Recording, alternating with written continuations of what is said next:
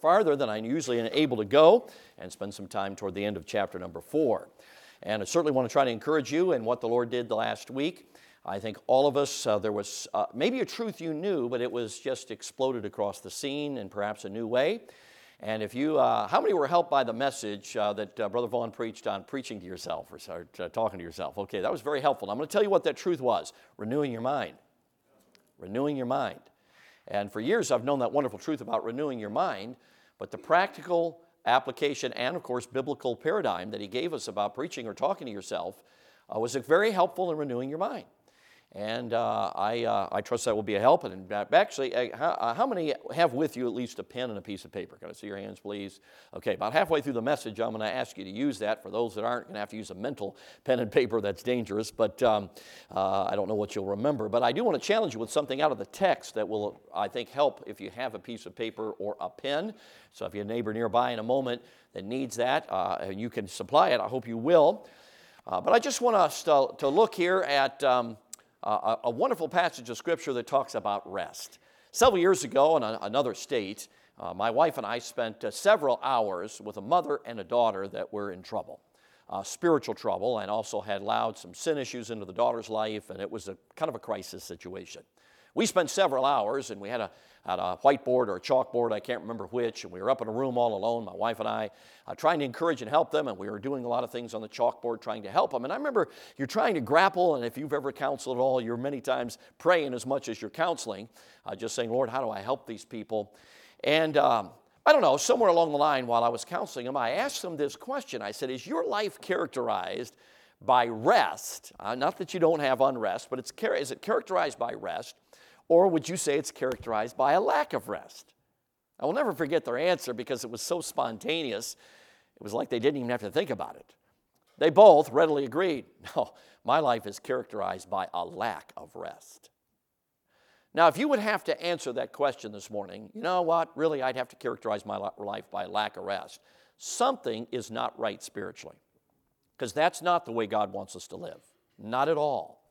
And I believe what you're going to find here at the last half of chapter number six is uh, three hortatory subjunctives that help us live a life of rest.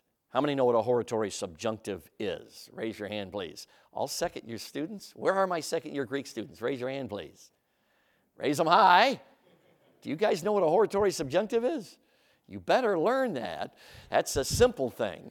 Okay. Uh, Boy, Dr. Paul, you're going to have to get on those hortatory subjunctives, okay? Okay, crack the whip on them, okay. Um, uh, these, uh, many of you, maybe you don't know this. I'll just give, since this is a Bible college, I'll help you out here. Uh, in the Bible, if there's injunctions that are encouraging you to do something, pretty much there's two ways. Number one, in the imperative mood. I shouldn't ask how many know what the imperative mood is. I'd get really worried if you didn't know what that is. But it's a command. And that, of course, is a little more forceful. But a hortatory subjunctive is almost like putting an arm around somebody and says, let's do this. Let's do this. Okay, let's get this done.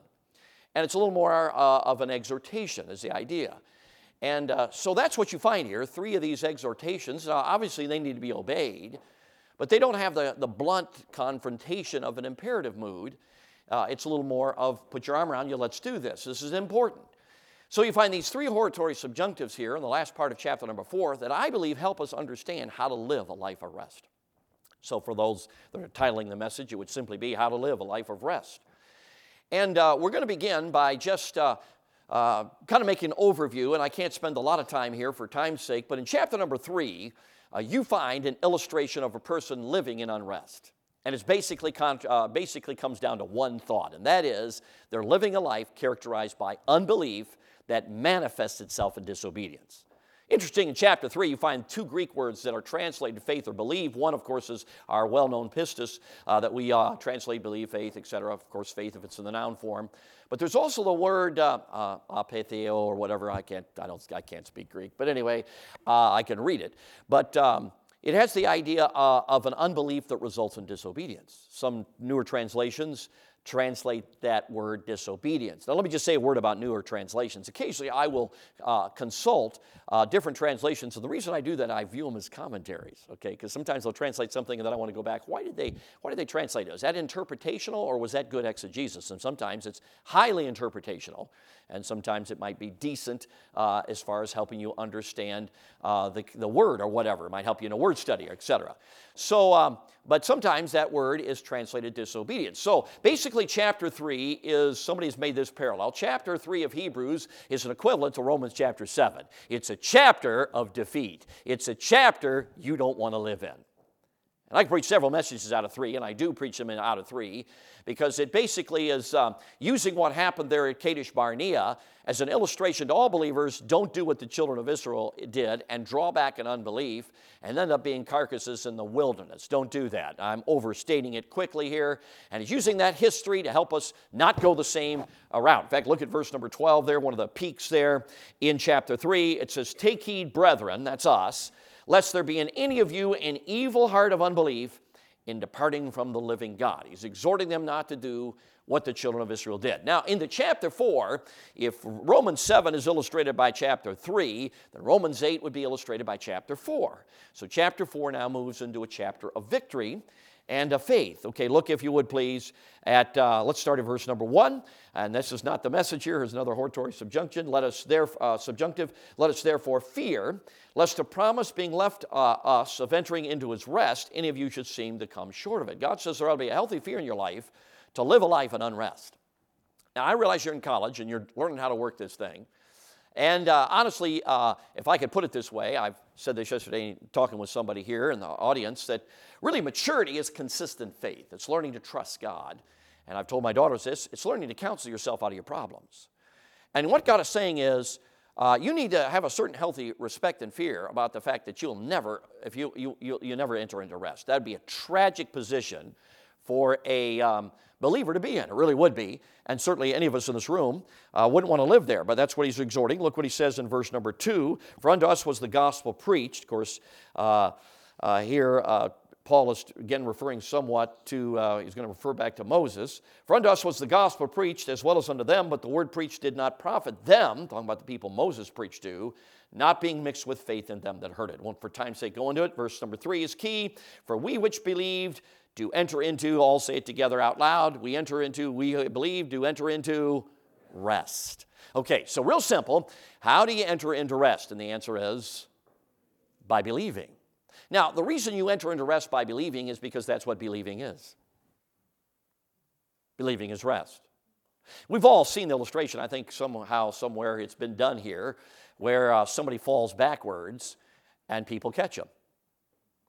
Now, if you really believe they're going to catch you, what will you be? And the answer is at rest. If you're not sure they're going to catch you, you will not be at rest. uh, the other day, just a few days ago, I was slipped on the ice. And I mean, when I slip on the ice, I do it well. I mean, boom, I mean, a total body check on the ground. And uh, uh, it kind of hurts. You know what I'm talking about? But by the time you hit the ground, the next, next 24 hours, I'm sore in places I didn't, I didn't think would, I should be sore because they didn't hit the ground. Now, you know why I was sore? Because my muscles tensed up. I mean, absolutely tensed up. My neck muscles are sore because you tighten up. You know, that, that moment when I was falling, I was not at rest. I was in total tension. Why? Because there was nobody there to catch me. And uh, that's the idea. Uh, it'd be like, uh, if you were to on a third or fourth story of a burning building and the policeman, uh, the fireman came with a big, huge, you know, net below, now how many of you would be at rest about that deal of jumping? Now, probably we jump because that's a better alternative than staying and, and uh, you know, that going out that way. But um, uh, the point is, if you were absolutely 100% sure they're going to catch me, you'd be completely at rest. You'd say, hey, man, this is fun. and you'd free for all into that deal. Okay, but that's the idea. So, what God is saying is when you're living a life of faith or believing, you're going to be entering into rest. You're going to live a life where there's a, there's a rest, restful spirit. And I hope, young person, you understand that's where God wants us to be. Now, one of the problems we have in your, your culture, and you hear this addressed from time to time, and I mentioned this guy, Unwin, who uh, did this, uh, this book back in the 30s, and uh, it's just a, st- a, stunning study. I haven't read him, but I've read a guy who condensed Unwin, and it was very stunning because uh, Unwin was a rationalist in the sense that he, he just believed that, you know, empirical data gave you an understanding of what is. And, and, uh, but he said that if you, and he did the study of these 86 cultures, and those that threw their morals off, uh, within three generations, the culture was destroyed. And he said either the culture just came down so low, most times it was amalgamated into another culture. In other words, somebody defeated them, overran them, which is really stunning because we've just begun generation number two. Now, I'll be dead before this thing's, uh, your culture is messed up, but you probably won't be. So you'll see it lived out.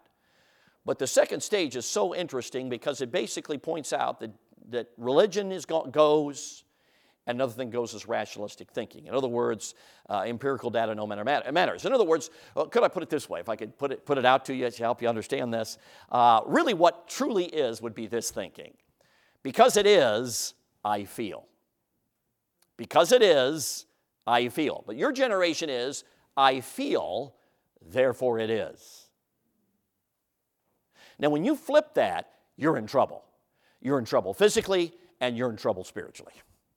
Because the Bible is not based on I feel, therefore it is. The Bible is based on because it is, therefore I feel. See, that's how the Bible is based. That's how life is based. In other words, just because you wake up one day and feel like you're a millionaire, that really doesn't mean you're a millionaire. Because if you wake up one day and feel like you're the opposite gender, doesn't mean you are. See? See, that's how our culture is so messed up. And again, Unwin, just a, a rationalist, uh, who studied culture found this to be, he, he predicted this would happen, though he's never lived to see it. Obviously, in 30s, he's in the 30s when he wrote this book. And uh, it's uh, kind of interesting to me that a few people have resurrected it because they're concerned about where our culture is going. It's going to absolute cultural destruction, is where it's going. So you have to understand that some of these issues that are so politically correct are actually uh, signs that the culture is de- disintegrating. And this is, again, not a preacher. This is a man who, best I can tell, is an atheist and he only believes in empirical data. And it's a very, very interesting. But uh, as a result of that, your generation has a tendency to overemphasize how you feel, even in your Christian life. How, would he, how many of you would admit that one of the problems in your Christian life is your feelings? yeah, see. See, you're very much a product of your culture, and I am too. And so we understand that many times we have to, we have to fight against our feelings because our feelings do not determine what is. You can feel lost, but if you're genuinely born again, it's like this. If you're doubting your salvation, genuinely born again, doubting your salvation, and you get in a car wreck and die, where will you go? You go to heaven because your salvation is not based on your feelings. Aren't you glad about that? See, it's based on what is. So uh, let's go now, and with that understanding, I believe these last three let us, these last three hortatory subjunctives, can be a help to you. Let's just, we may not finish them today, but we do have tomorrow, so let's, uh, let's go to verse number, our first one that I want to deal with, the last three of the chapter. There's, like I already mentioned, that we saw one right there in chapter, uh, verse 1, chapter 4. But down to verse number 11, it says, Let us labor, therefore, to enter into that rest, lest any man should fall after the same example of unbelief, referencing back to chapter number three. Now, here's what I want you to understand. Now, that seems strange, doesn't it? We've talked about this before laboring to enter into rest. That kind of seems like a conundrum, doesn't it? Doesn't it seem like a little bit of an oxymoron there? I'm going to work hard to enter into rest. Well, what does that mean? Well, the word there, obviously, one, tra- uh, one uh, definition would be give diligence to. Another one I thought was fascinating when I did a little bit of study this morning was impatiently expect. That seems like an oxymoron, doesn't it? Impatiently expect. Now, what are we trying to impatiently expect? Well, obviously, the point here is how do you enter into rest? Let's go back to chapter number four, verse number three. I'm just going to ask you the question. You, you, just, you just come back uh, with a vocal answer. Okay, how do you enter into rest? By? By believing. By believing. So if you're going to give diligence to entering into rest, or you're going to impatiently expect, what are we dealing with? Well, obviously, we're dealing with giving diligence to nurturing your faith. An idea of ex- expectation is faith.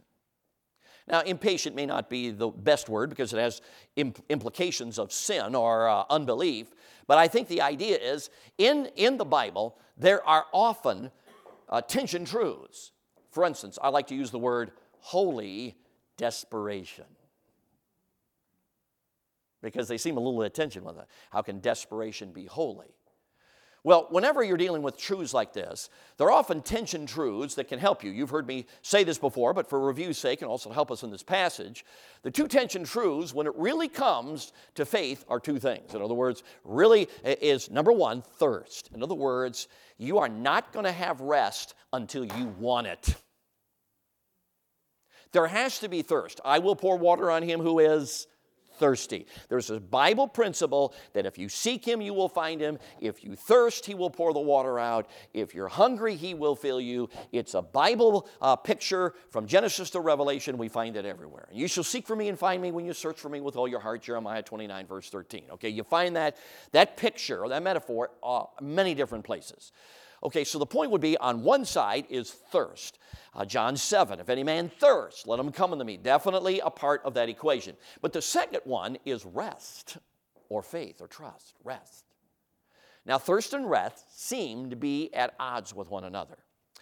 But let me just simply say thirst and rest are both important, they're tension truths. Now, if you let go of one of those truths, you will fall into the ditch. Now, the ditch on the side of thirst would be overactivity.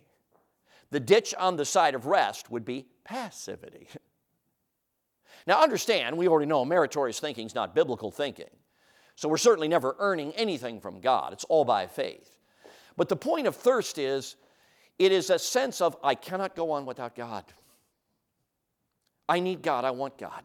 He's the most important thing to me. And if anything happens in my life, if I meet God, everything else will be okay. I've got to know God.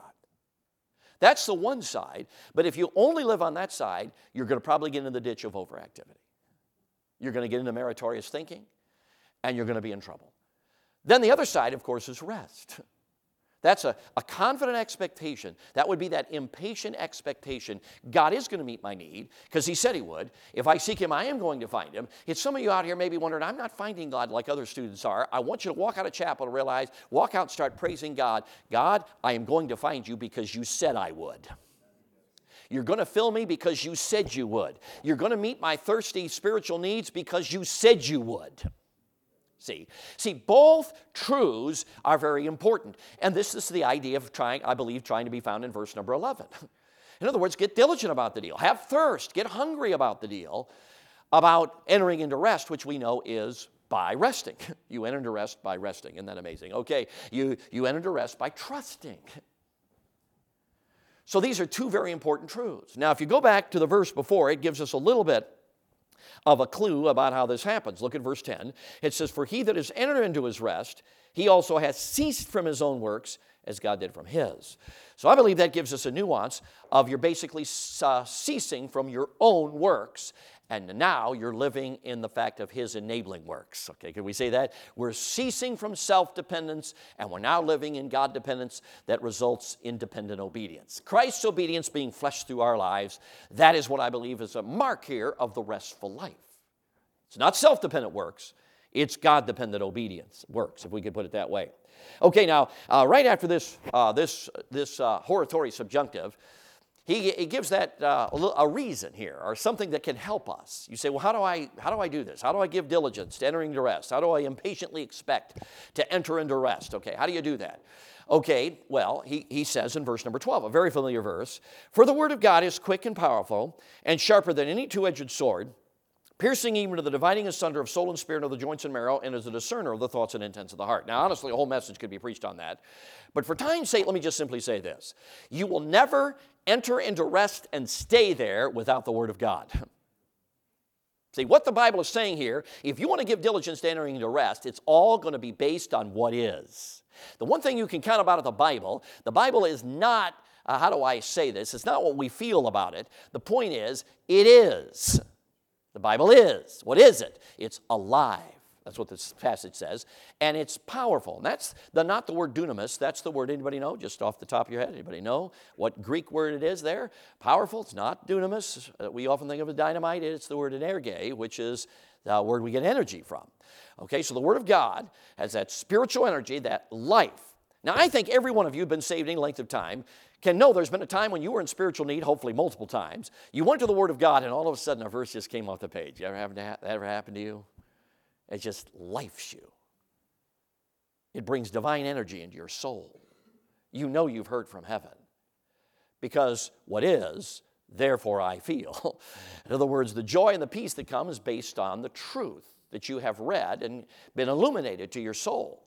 So, the Word of God is obviously, if you and I are going to live restful lives, it's an, obviously a major part. We know that, it's in a part, but here's what I'm trying to say. Whenever you get a little bit of, I don't have time, and you don't spend enough time in the Word of God, don't be shocked when you stop, stop living in rest. It's what fuels it. We talked about that before. Faith is fueled by Bible truth.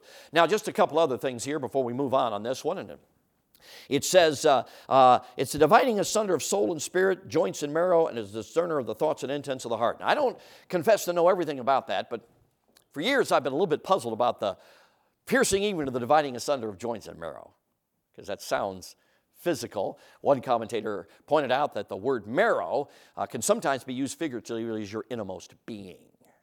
And I don't know if that's true or not. I, I, I, guess that would be an interpretational issue. As far as I'm not sure if that's the interpretation to take here, I've done enough study on it yet. But the point is, the Word of God pierces down to the innermost being of who you are. It gets down where you need help. Have you ever thought to yourself, you can't figure out yourself? How many have ever thought to yourself, I don't think I can figure out me? Uh, you ever been there? I'll tell you what I love to do when I'm really in one of those moments like, God, I can't figure out how I got here. I can't figure out how to get out of here. I can't figure out what's going on. I have found in those moments you can trust God because He knows how you got there and He knows how to get you out and He knows you better than you do. And I have found sometimes I have no idea how I got out of there. I just know that Bible truth is what got me out of the pit. See, the Bible, that's what the Bible says. It goes down, to, we're deeper than you know who you are. Now, I don't know about you, but I think, and I realize some commentators would not agree with me on this, it would be an interpretational difference. I do believe there are some commentaries that would agree that the dividing asunder of soul and spirit is that the Bible helps you separate that which is spirit and that which is soul.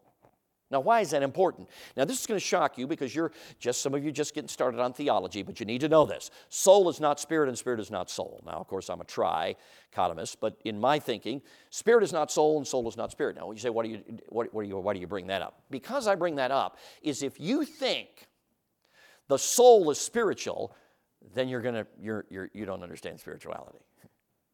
Now, where does God connect with us? God is a spirit, and they that worship him must worship him in spirit and in truth. So God connects with you in your, in your spirit. Every one of you, when you got saved, your spirit was regenerated. It came alive. That is where God meets with you. Now, I believe the spirit can affect the soul. The soul can affect the, what the old timers called the circumference, the perimeter. okay, the, the physical. But it all starts with the spiritual. In other words, when our spirit gets moved, it affects the soul, and the soul can affect the perimeter, the physical, whatever, however you want to put it out there. No doubt about that. But they're different. Can you be moved in your soul, but not really be moved in your spirit? And the answer is, oh, yeah, yeah, you can.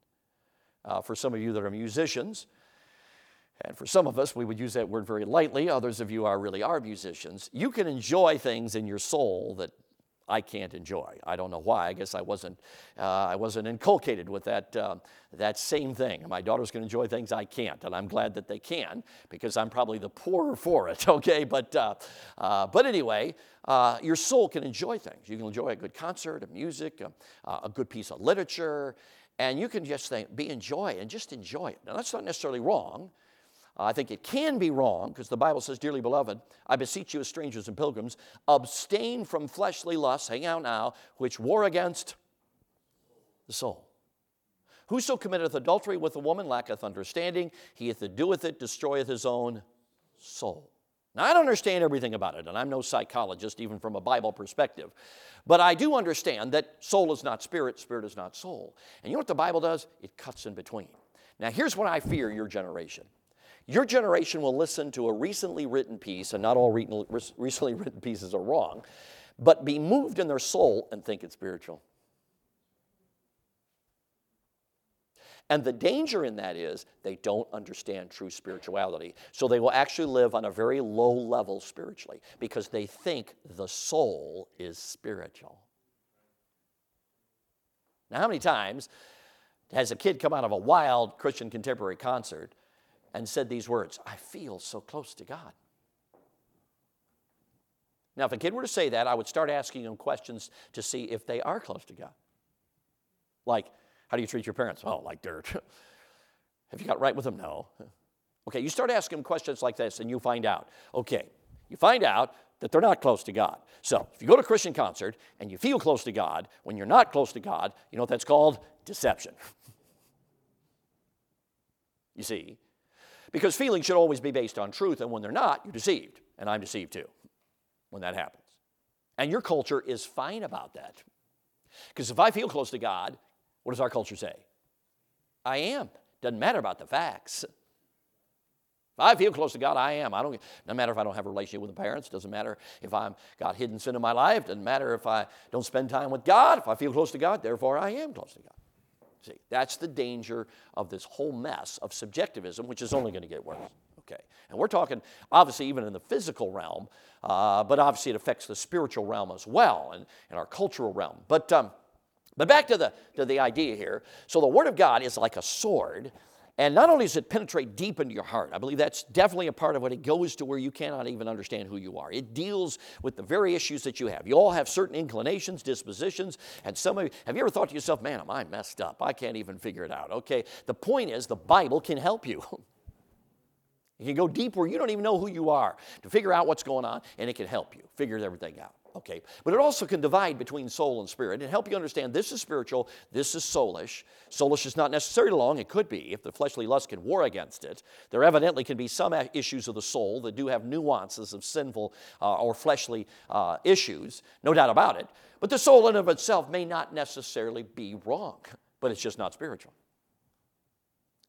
So you have to understand that's why, uh, and some of you in the class uh, Mr. Van, Daniel Van, played that little segment uh, by Alistair Begg. How many of you saw that segment, okay, are in that class? And uh, talked about going to contemporary service, and the guy going, hey, how do we feel today? Okay, that, that is where our world is. It's all about feelings. And it really, truth is not the issue. And what God is trying to help you understand is if you feel nice and happy, but you're not right with God, the Word of God cuts a line between that and says, That's soul, this is spirit. You're impoverished in your spirit. You got problems on this side. So the Bible is necessary if we're going to live a life of rest. And again, a whole verse message could be preached on that, but for time's sake, let's move uh, to verse 13. Neither is there any creature that is not manifest in his sight, but all things are naked and opened under the eyes of him with whom we have to do. Now, this is talking about our God. God sees everything about us, He knows everything about us. And again, the amazing thing is, because it's clearly coming on the heels of this, the Word of God is it's the tool He uses to help us, uh, uh, help deal with those things that He sees that sometimes we don't even see. But that brings us to the second hortatory subjunctive, and this will probably be the I'll have to probably stop halfway through on this one. But look what it says there in verse number 14. Seeing then that we have a great high priest that is passed into the heavens, Jesus the Son of God, let us hold fast our profession. Now, that seeing is actually the uh, participle having, and it is in the same uh, agreement with the main verb there, uh, hold fast. So uh, it's the idea of uh, uh, because we have this high priest who's passed into the heavens, I want you to do something. Hold fast your confession. Now, the word confession is the same Greek word used in 1 John 1 9. It starts with the preposition H O M O, which obviously is used in our culture. Uh, how many had milk this morning? Don't raise your hand, but on, the, on, your, on your carton